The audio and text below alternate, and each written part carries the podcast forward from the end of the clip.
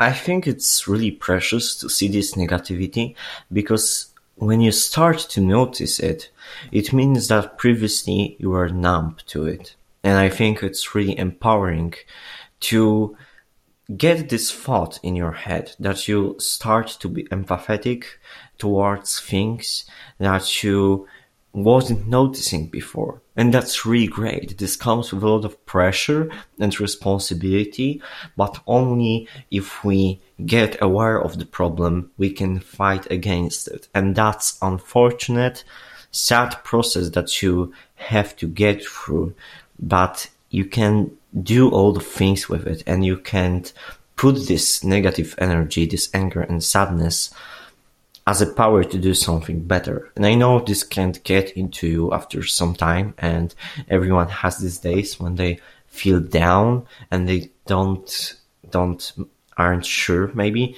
if they can do this or not. But everyone has these weak moments and it's important then to take care of yourself, to do something great for you, to maybe cut off of this field you are really interested about for some time to regain your energy because you can do a lot of great things and help this world when you start noticing bad things happening, but you can't harm yourself mentally.